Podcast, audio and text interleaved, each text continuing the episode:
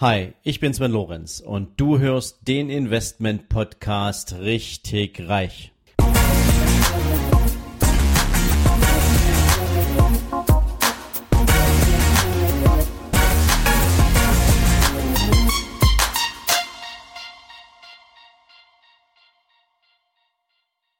Hallo und herzlich willkommen zu einer neuen Folge von deinem Investment Podcast richtig reich.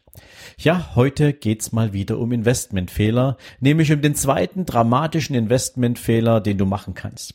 Und eigentlich ist es nicht wirklich ein Fehler, sondern es ist eine Eigenschaft, die wir seit vielen, vielen Jahrzehnten kultiviert haben und die zu dramatischen Entscheidungen führt, die wiederum extrem üble Auswirkungen auf unseren Investmenterfolg haben können. Wovon rede ich? Ich spreche von Neid. Ja, und wenn du hörst Neid, dann weißt du, dass es in unserem Kulturkreis eine weit verbreitete Eigenschaft ist. Und ja, wenn du dir Neid genauer anschaust, dann weißt du, Neid basiert in allererster Linie natürlich auf dem subjektiven Vergleich von uns zu anderen. Das Schlimme dabei ist, dass wir die Begleitumstände dieses Vergleichs überhaupt nicht einschätzen können. Wir kennen die Rahmenbedingungen überhaupt nicht, in dem sich unser sogenanntes Vergleichsobjekt bewegt.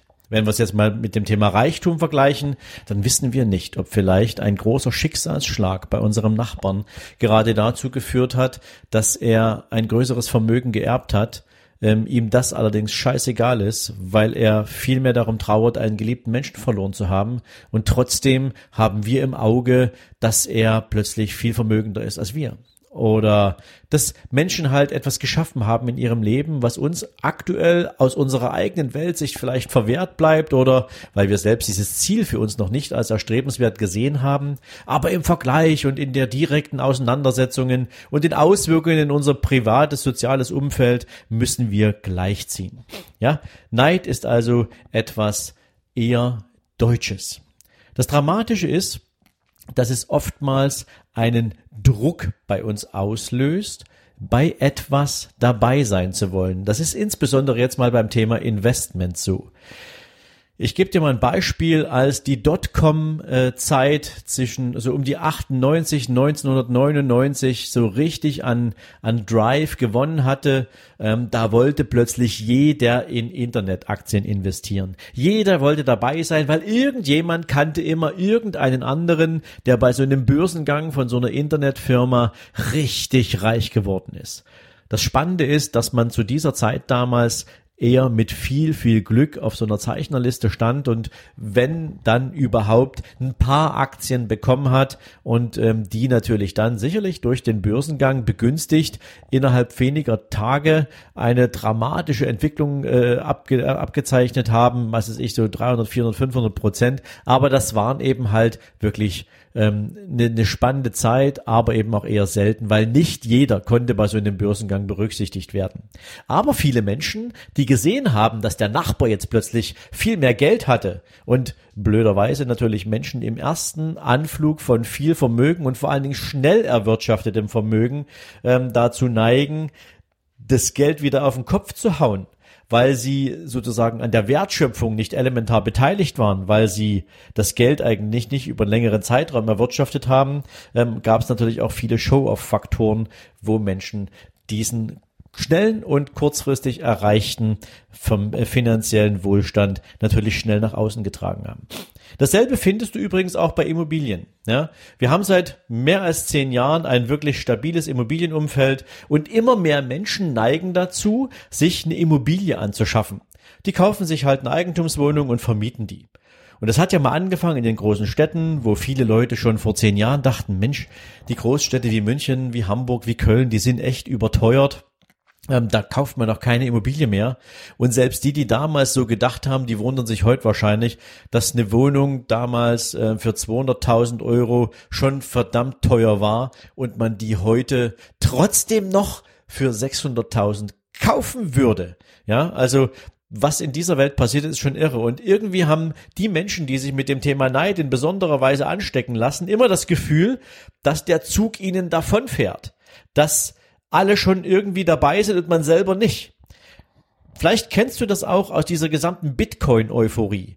Als im letzten Dezember, also nicht im letzten, im vorletzten Dezember der Bitcoin irgendwie so knapp an die 20.000 stand, ähm, dann haben sich all die Menschen praktisch in den Arsch gebissen, die nicht bei 2000 dabei waren.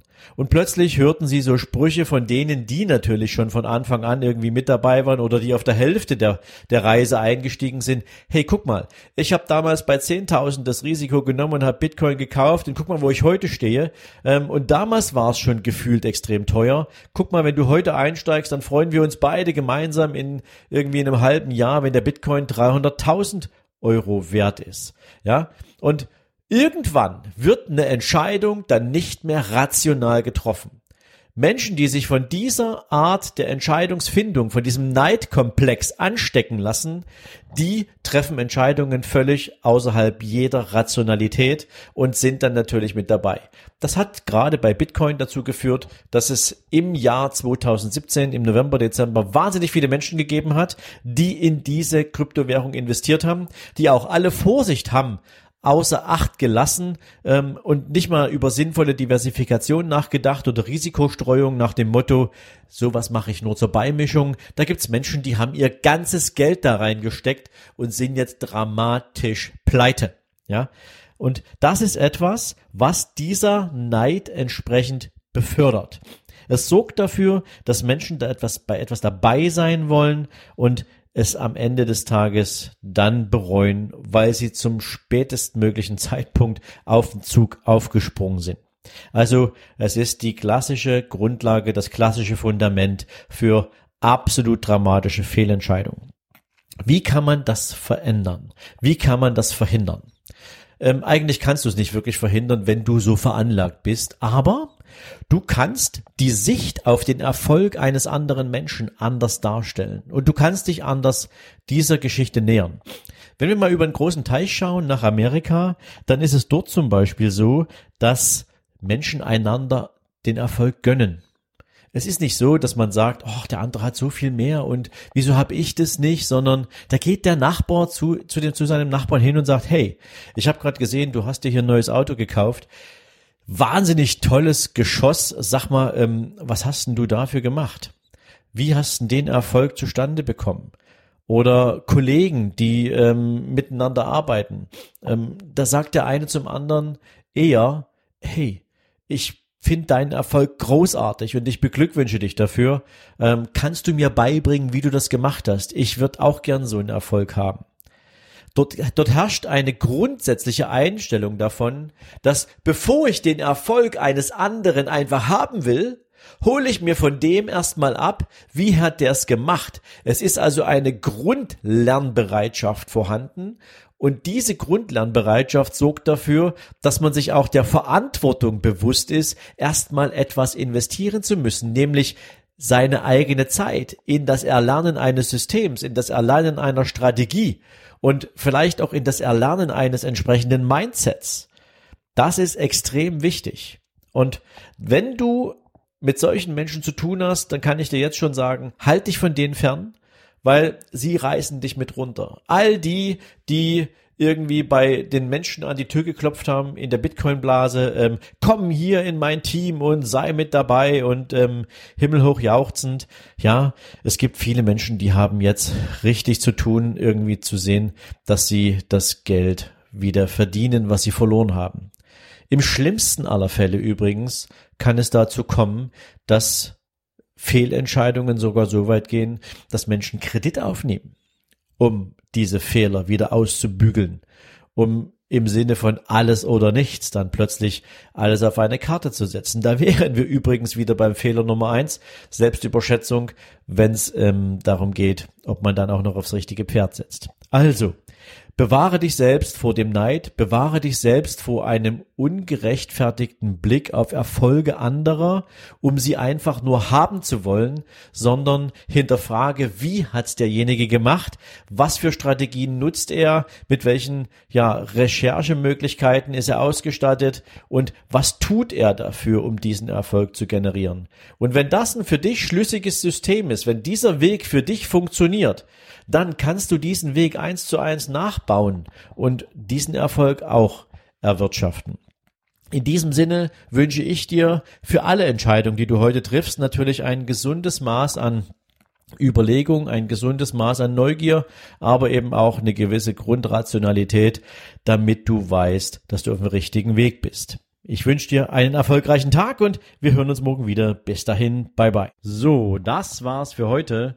Solltest du allerdings noch nicht genug haben und wissen wollen, warum du vielleicht die ein oder andere Mindset-Blockade hast oder warum du vielleicht immer noch in einer Komfortzone festsitzt und es dir schwer fällt, aus ihr auszubrechen, dann lade ich dich herzlich ein, dir hier direkt in den Shownotes gratis mein E-Book nicht auf den Kopf gefallen herunterzuladen. Wer meine Homepage besucht, muss dafür bezahlen.